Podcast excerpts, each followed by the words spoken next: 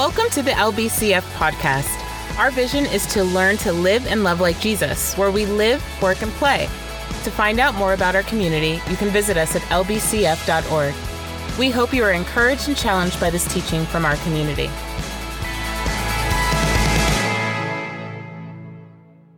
Good morning. Good morning, everybody. We've really let the greeting time go way too long recently, and we're going to call it back. I'm just kidding. No. um, my name's Ryan. I'm the teaching pastor here at LBCF. If you haven't met me yet, um, you've got a couple weeks in this title. Um, so I would love to talk to you with this title below my name, and then as of next week, I will be stepping down. But I am I'm grateful to be able to be up here and to be able to teach. It's something that I love. It's something that I'm passionate about, and um, I consider it a joy and an honor to be able to be up here and to see people who have walked me through such amazing moments in my faith and in uh, my journey as well. And then after that, um, if you continue, you will get um, some amazing teaching. As a community, we really value having a teaching team.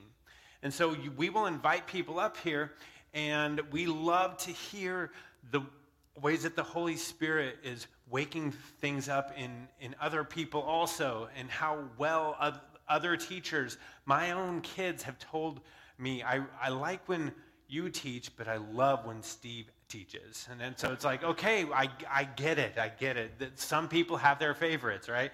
And so we really value having a teaching team here. And so you'll get a variety of other people that love Jesus up here and they'll be taking you through um, the vision of our community. So I'd really encourage you uh, to, to join in uh, for that. And so for the next two weeks, I had the freedom to just kind of be like, what do I want to teach about in, in kind of my last two weeks? And so um, if you know anything about me picking one thing and just sticking to one topic and really being focused and thinking small things is not something I do well. So I just decided to go with a uh, this is going to be like my greatest hits. this is going to be, we're just going to do a few things that I'm really passionate about. Like, this is, uh, now that's what I call sermons, volume 24. Um, so that's what we're going to be doing for the next two weeks. Today, I want to talk to you about duck hunt. Stick with me. Duck hunt something called the Musashi protein and the, the gospel. Duck hunt, the Musashi protein, and the gospel. Three things that if, if you leave here and you don't know what they are, I'm just going to put it on you. I'm going to blame you. We're going to, I'm, I'm going to make sure that we talk about those things. So before we start, though, would you join me in prayer? Lord, we, we come to you as a community needing, um, an, needing an encounter with you. If all we have is an encounter with words or ideas, Lord, we, we, we need a transformational encounter with you to meet us with all of the things we brought in, all of the things from our past week, from the past month, and for many of us who have um, uncertainties that are right in front of us, Lord, would you show us how to approach life in a way that would be pleasing to you, but that uh, would help us to tap into what you called the goodness, the fullness of life. Would you sh- show us and teach us through your word t- t- today? In your name. Amen. Okay, I have a challenge. This is this is going to be quick. You can use your phones, um, whatever you have to. I want somebody to to tell me either how many hairs are on the average human head, or how duck hunt works. Okay. I, I need somebody, and you don't have to tell me what the answer is. Just raise your hand when you have the answer to one of those questions. You can use your phone, you can ask a friend you can telephone, a neighbor. Yes, okay. Which question did you answer? Yes.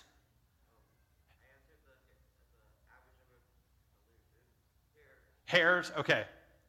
What is it?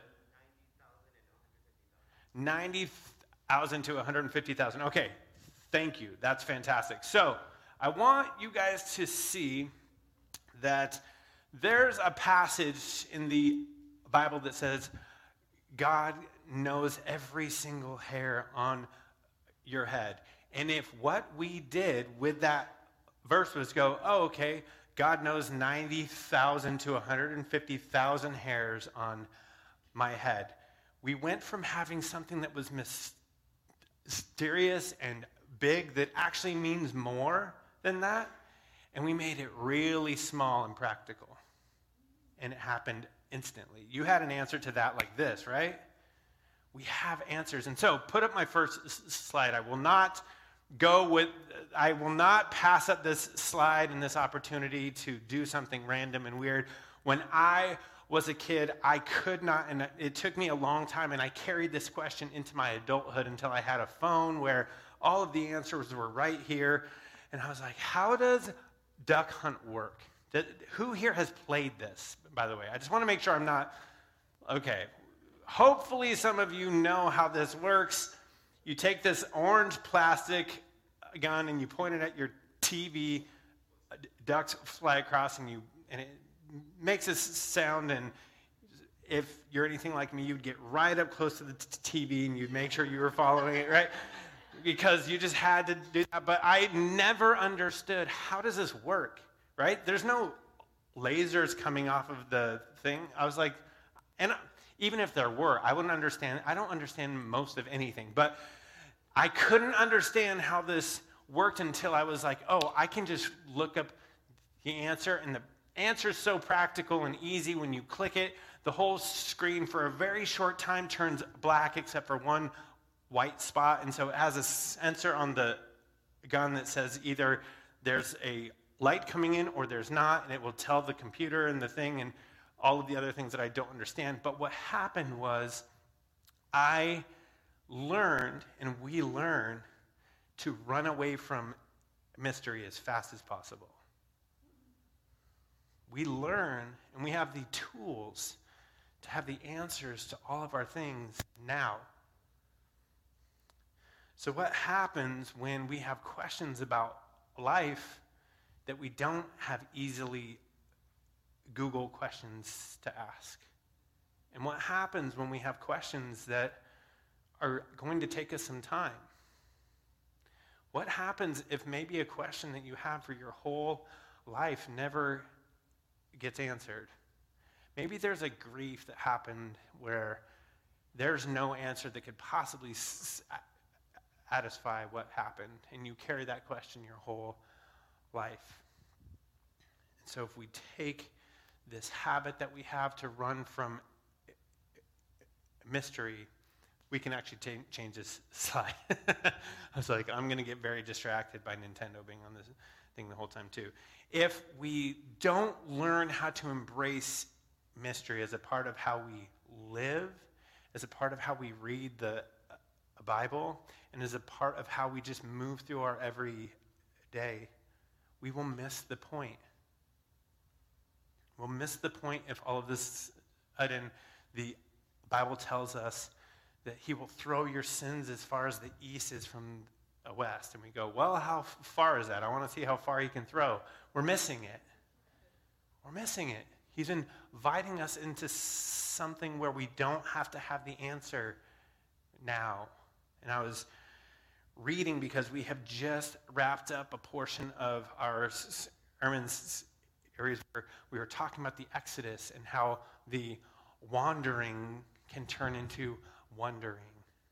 And I was reading the story of Moses as he was receiving the Ten Commandments.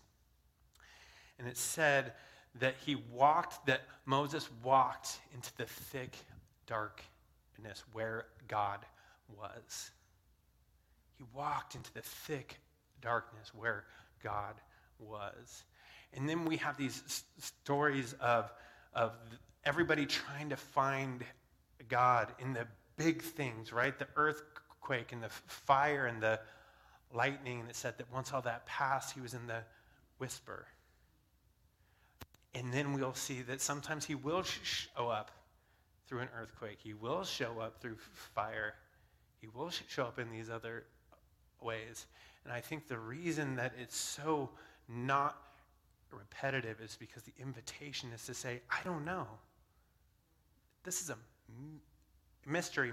My favorite Celtic poet s- starts the a book, his, his most famous book of poetry, in the opening line, which I love so much. It says, It's a strange thing to be here. Strange thing to be here on this earth, alive. There's weird things, things that we don't have answers for. And it is unfortunate for our faith and as Christian people that we have the ability and the tendency to run from things which call us to mystery. I want to play a video that I think articulates this pretty well. Um, it is a video that outlines the story of a Chinese armor. And so we can play that really quick. I need you to download this tape, the Sandy Beach tape. Sandy Beach is a, a, a big speaker. Uh, uh, and in, in, this, in this, what was the speech? Yeah, the speech was he was talking about this this Chinese farmer, and uh, this Chinese farmer and his son they're picking radishes about the ground, and they don't own the land that they're farming off of, and uh, they're barely subsisting. They're giving 70% to the landowner. They're living off of 30% of these radishes. Their whole financial legacy is tied up into this workhorse. And one day, and the son is really working the land because the man is too old. And one day, the workhorse runs up off the hill. He, he just off. He's up the hill. And the son runs into the house and he shakes his dad up and he says, Dad, you're not going to believe this is a, this is a travesty. We're going to die out here. Uh, I can't get these radishes to grow unless I turn this land over, and I can't move that hoe without the horse, and the horse is gone. This is a nightmare. And the old man, nonplussed, looks at his son. He goes, I don't know what this is, son. I don't know if it is a nightmare. I can't call it. The son thinks his dad's out to lunch, like ambivalent, or something's wrong, or he's too old. And a couple days later, the kid is chilling on the porch and he sees the horse running down the hill with 50 wild stallions behind him. And they run into the paddock and he locks the paddock and he runs inside and he hits the dad. He's like, man, this is radishes. Like, we're rich. You know, we're, we're in the horse business. We're in the horse trading business now. This is a miracle, Dad. I'm to go tell everybody we're trading horses now. And the father looks at his son, nonplussed again, and says, I don't know what this is. I don't know if it's a miracle. I can't call it. And a couple more days pass, and the son's trying to break these horses down, domesticate these horses. He didn't know anything about horses. A radish farmer. So uh, one of the horses ain't having it. He rears up, kicks him in his leg. It's like 1400s China. There's no Kaiser Permanente. His shattered. They wrap him in some like tobacco leaves and some sprinkle some mint on. Go sit in a chair for a while, and uh, and he's wailing, and the townspeople hear about it. And the townspeople run up on the little shack, and oh man, what are you gonna do? You know, you can't domesticate these horses. You can't move this hoe. You guys are fully. I don't know what you're gonna do, but this is this is pretty much the end, right? Like this is a nightmare. And the old man says, I don't know what this is. He looks at his son's leg. He goes, I don't know what this is. I can't I can't really call it. Uh, a couple more days pass. He's sitting with his son. He's trying to calm down. He's in the middle of pain, and they hear this thunderous noise, and they look up on the ridge line, and they see 5,000 samurai on horseback running towards their little hut. And the commanding officer gets off his horse and says, "Give us your son. We're going to fight the Maoist army." And he looks at his son's leg, and he looks back at the samurai army, and he goes, "I would, but he can't get out the chair. You know, he, he can't get on his. He can't. No, I can't. I would, but I can't. He's crippled." And the man gets back on his horse. 8,000 men ride off to their death. And I listen to this tape, and and I. I so that part of the, beach, interview can, continues on, and I played that s- story in here a, a, couple other times, but it's not. There's a few different versions of it, but ultimately the response to both f- fortune and misfortune can be maybe. Maybe this is a good thing. Maybe it's not such a bad thing. I don't know. I can't call it. Maybe what we're meant to do as Christian people is say one of the things that has to be built into us is the ability, both in the fortune and the misfortune, is to wait. Wait on God. Wait on the Lord. Because the alternative is saying, I know exactly what's happening here. And how many of us in our Christian walk over time have participated in things that we thought were absolutely the way it was supposed to be with certainty. And then maybe give it 10 years, maybe 20 years, and you look back and go, did I need to burn all of my CDs in a fire to prove my faithfulness to Jesus? If any of you are laughing in here, it's because you might have been Christian in the 90s. Many of us burned our, and I don't mean like put music onto a blank CD, we threw our CDs into a fire. It was a thing that happened in youth group. And I think, did I need to do that? And at the time, I still believe that the answer is yes, I did. Not because I was trying to prove a moral point, but because something was happening in me where I needed to say, if Jesus calls me to sacrifice something, even if it's meaningful to me, I want to be able to say yes to it. So it was purposeful for my uh, walk for reasons that I didn't understand until 20 years had passed. It was purposeful not for the reason that I believed at a moment, but as time passed, I see that it was purposeful for some other thing. And so, if we can incorporate, maybe, I don't know, I can't call it, in our hearts, in our walks, it will help us to cope with things that are very complicated, like grief, like pain, like a breakup. Because if we rush to the answer and if we think that life happens at the speed of Googling things, that took, I don't know, that took maybe 20 seconds before an answer that was meant to draw us into mystery had, some, had something concrete and we could put it to rest. We know what the answer is. I don't think we're meant to put every question to rest. So that's track one of now this is what I call Sermons Volume 24. Track two is something called the Musashi protein. I love talking about this because as I went to school to study narrative theology, I stumbled across this super weird reality that points out the fact that when you forget er, things, many of us think that it's a passive thing that's happening, that your brain just can't hold everything, that you're too busy. And the Musashi protein actually helps us learn that when we forget anything, it is not a passive action, it's actually active. There's a protein that we have in our brains that its sole job is to take the data that comes in from the things that you see, from the conversations that you have, from the flood of things that are poured into our eyes and ears. And it says, What of all of this is important to hold on to? And it throws out most of it. Because your body only has so much energy. And when you take something into your brain, it actually costs your body energy. And so it says, I can't take all of it in. Imagine if you could actually recall the f- faces of everybody that you saw at Costco, on, in traffic, all of these things, if you could recall all of those things and your brain had to actually hold it, that's what's called photographic memory. And they actually have done studies with people that literally have photographic memory and they talk about it as torture that they hold all of this and they can't get rid of all the things that they saw and they are exhausted by the things that they constantly have in their mind. Many of us, myself included, wish that I just had moments of photographic memory, that I could remember things a little bit better. But the people who actually have this have a very underactive Musashi protein. And I, and I took all of that sort of, I was really, I was really interested in that because what happens when we talk about stories, when we're invited into somebody's story, when somebody is teaching you something in front of a class and they just pull up a PowerPoint and they go, point one is this, point two is this, it doesn't take me more than 45 seconds before I'm checked out.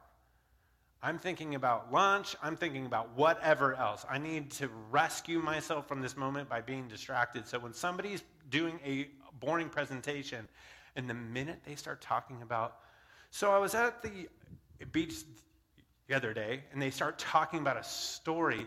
Pay attention what happens inside you when somebody that's talking about something boring starts to share a story. Notice how, in, in like unintentionally, you sort of perk up. You pay closer attention. Something about hearing somebody package something into a story is, is it actually draws upon this when you hear a s- story, when somebody starts telling you about their week rather than just putting up details.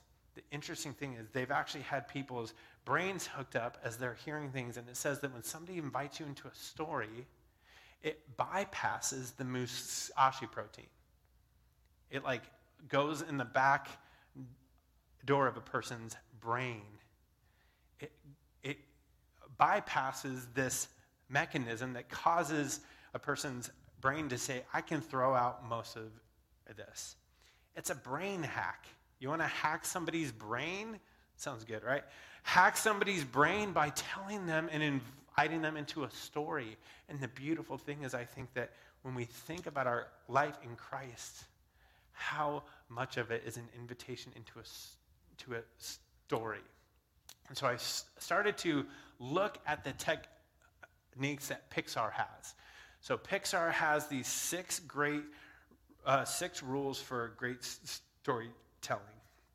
And before I get to that, as I would coach people into how to actually utilize s- storytelling for their own um, discipleship, I would encourage people to come up with kind of a three versions of every story. And so if you have a major question or if you haven't ever done this, this is just a fun practice. If you had to sum up what you think the, the invitation of Jesus Christ is, could you do it if you narrowed it under 240 characters, and like a tweet, which I think they're now like 10,000 characters? I'm not on Twitter, or is it X now? I don't know anything about anything.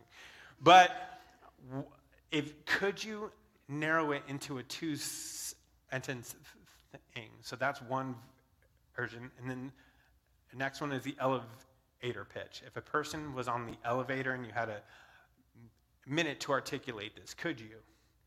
Could you articulate what the invitation is? And then the third one that people don't often have the chance to do, but I do because I'm up here as the longer form, sort of half an hour, if you could really talk it out.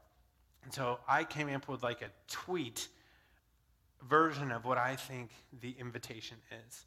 So if I could pull up that slide, I think the invitation for all, yeah, everyone just appreciate. I was so proud of myself making this graphic last night. I was very happy. I, I entertained myself. I'm just making myself laugh at home. It's not important. I make myself happy.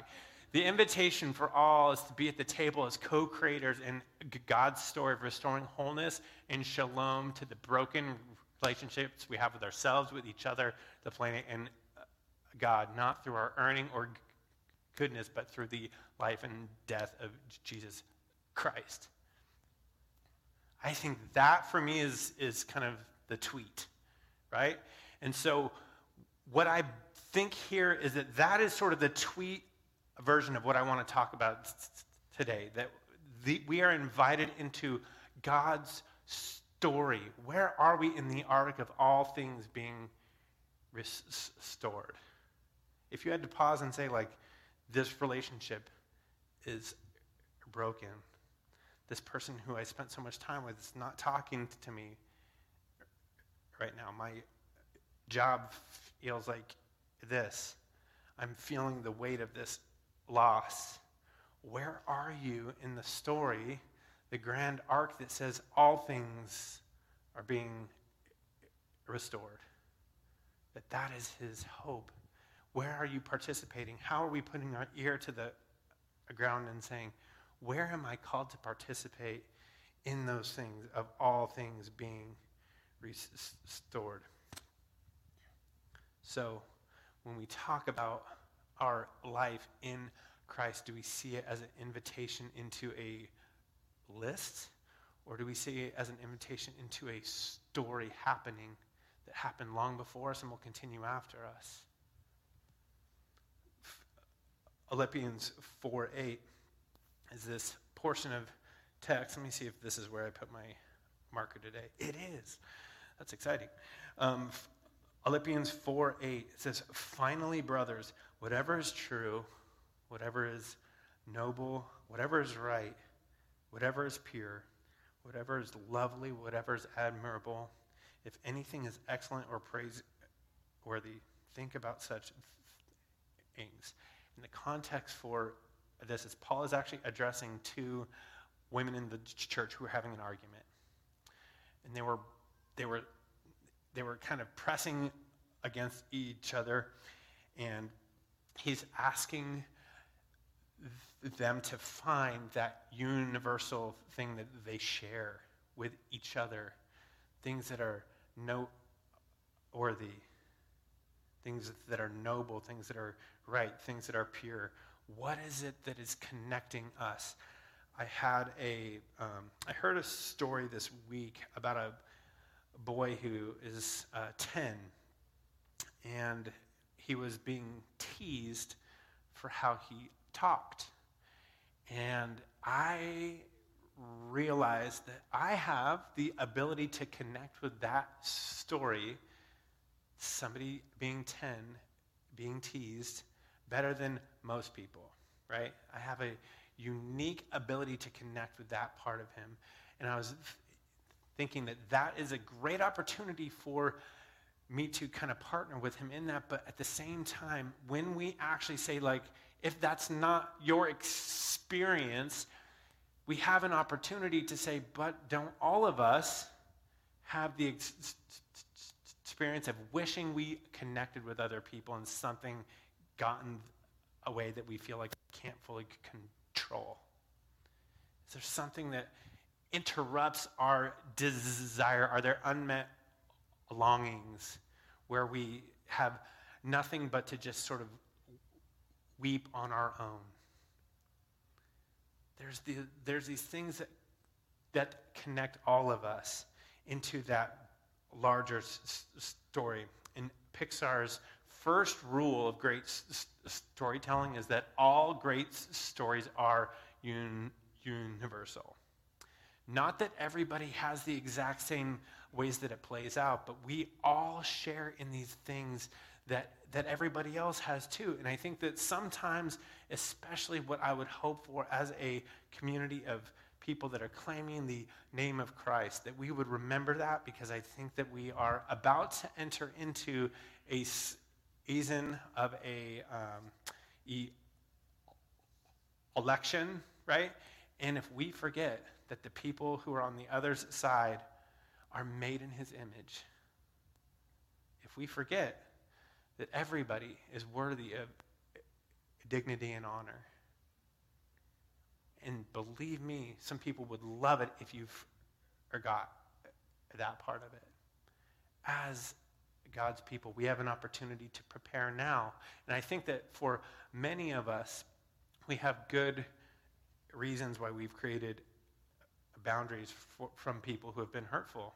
I'm not saying that you let go of boundaries. I'm saying that there's something even in the text, in our walk with Christ, that calls us to say, we can pay attention t- to the things that would push us apart, or we can see that every single person you see is made in God's image.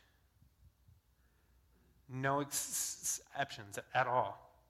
Everybody is. They're worthy of dignity and honor.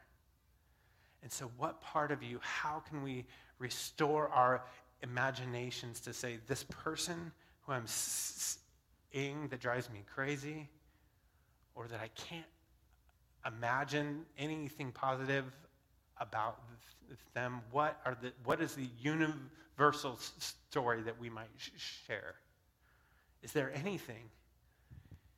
Because if there is anything, Paul says, search for it.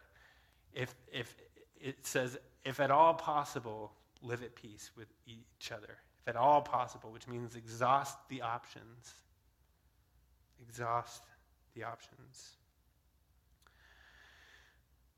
So if we really believed that, that we are invited into a s- story, that we can actually use s- storytelling and invite other people into ours as a tool to get past that part of people's m- minds that would want to categorize things as unimportant. I think that we should do that. Um, I grew up with uh, my my best friend growing up um, was a deviant, and I connected with people that were like off the rails because I I never felt like I got to be that person, and so I was like, I'll go hang out with you in your chaos, and then when you start to have arguments with your parents, I'll go home. But I would hang out with him. He was uh, in juvenile hall in sixth grade for stealing a car. And when I was in sixth grade, I couldn't get I couldn't get in trouble if I tried. And so I thought it was so. Um, he was just such an interesting person. But I think n- now I was so connected and so drawn to him. Um, and the reason why I can look at him now and I can think of how much love and appreciation that I have for him is because I know his story. And I wonder how much we actually know each other. I wonder how much we really have taken time to sit across from each other because we have time here, but there's no way that you'll know somebody's s- story that's in this room from a 10 minute passing by before church or the thing that is always said, we should get coffees um, time. And then you both know that that's not ever going to happen. And you just go, yeah, great, sounds good. And then you move on. But I would really encourage you, we will become better at showing grace and tenderness and hospitality and all of these things when we know each other truly. When we actually say, like, hey, I want to know what has broken you a really great question if you want to cut through all the crap is where is your pain? If you want to just ask a person, where's your pain? They'll tell you. They'll tell you if, if they think that you're actually willing to make room. So I would encourage you as a, as a community of people to learn each other's stories and invite people to learn yours also at Pentecost um, in Acts 2 17 said, when the Spirit is poured out, it says, in those uh, days I will give dreams. I would encourage you that as we move forward, and I wanted to talk about what it is that we do with this uh, duck hunt musashi protein, weird, convoluted, nothing's connecting sort of sermon, and I would encourage you that we just make more room for mystery. We make more room to just invite people into your s- story.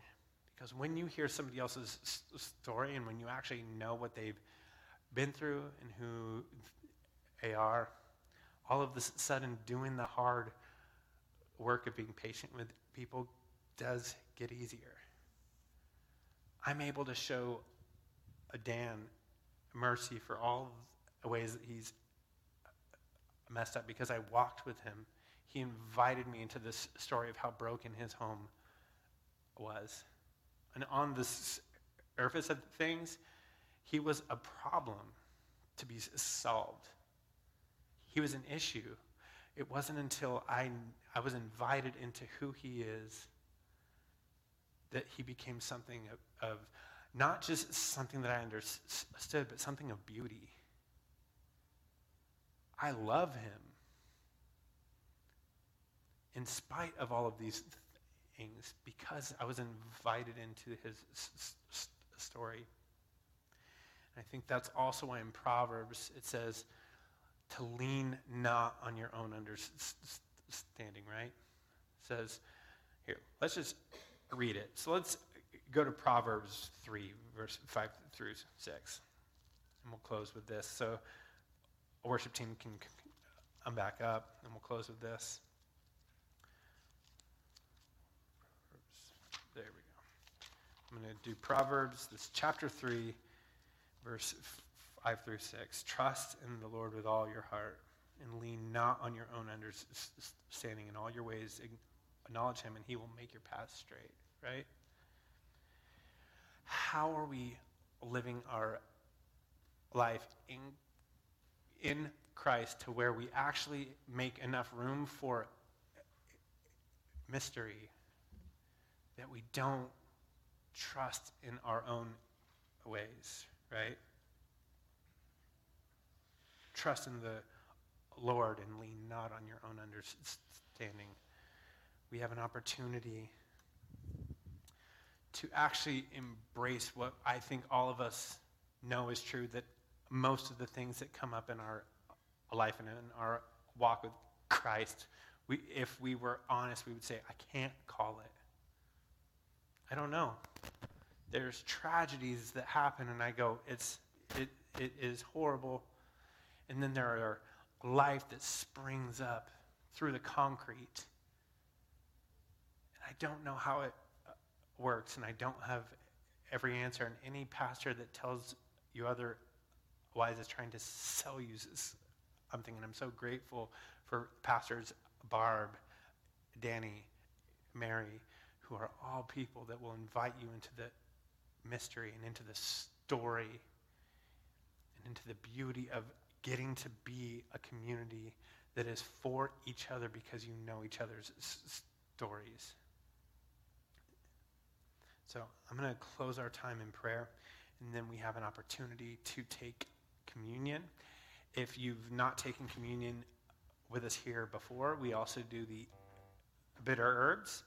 And the words that we say over the herbs is the bitterness of sin and death. And then we also have grape juice and wine. And so be sure to read this sign on the table so that you don't accidentally um, have a surprise if you are trying to abstain or you just don't want that. And so let's close in prayer and then we'll have a time to take communion with each other.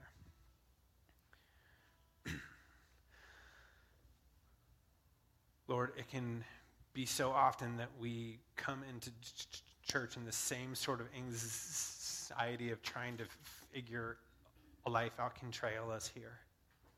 It can trail us here, and, and we don't have answers to things that we wish we had answers to.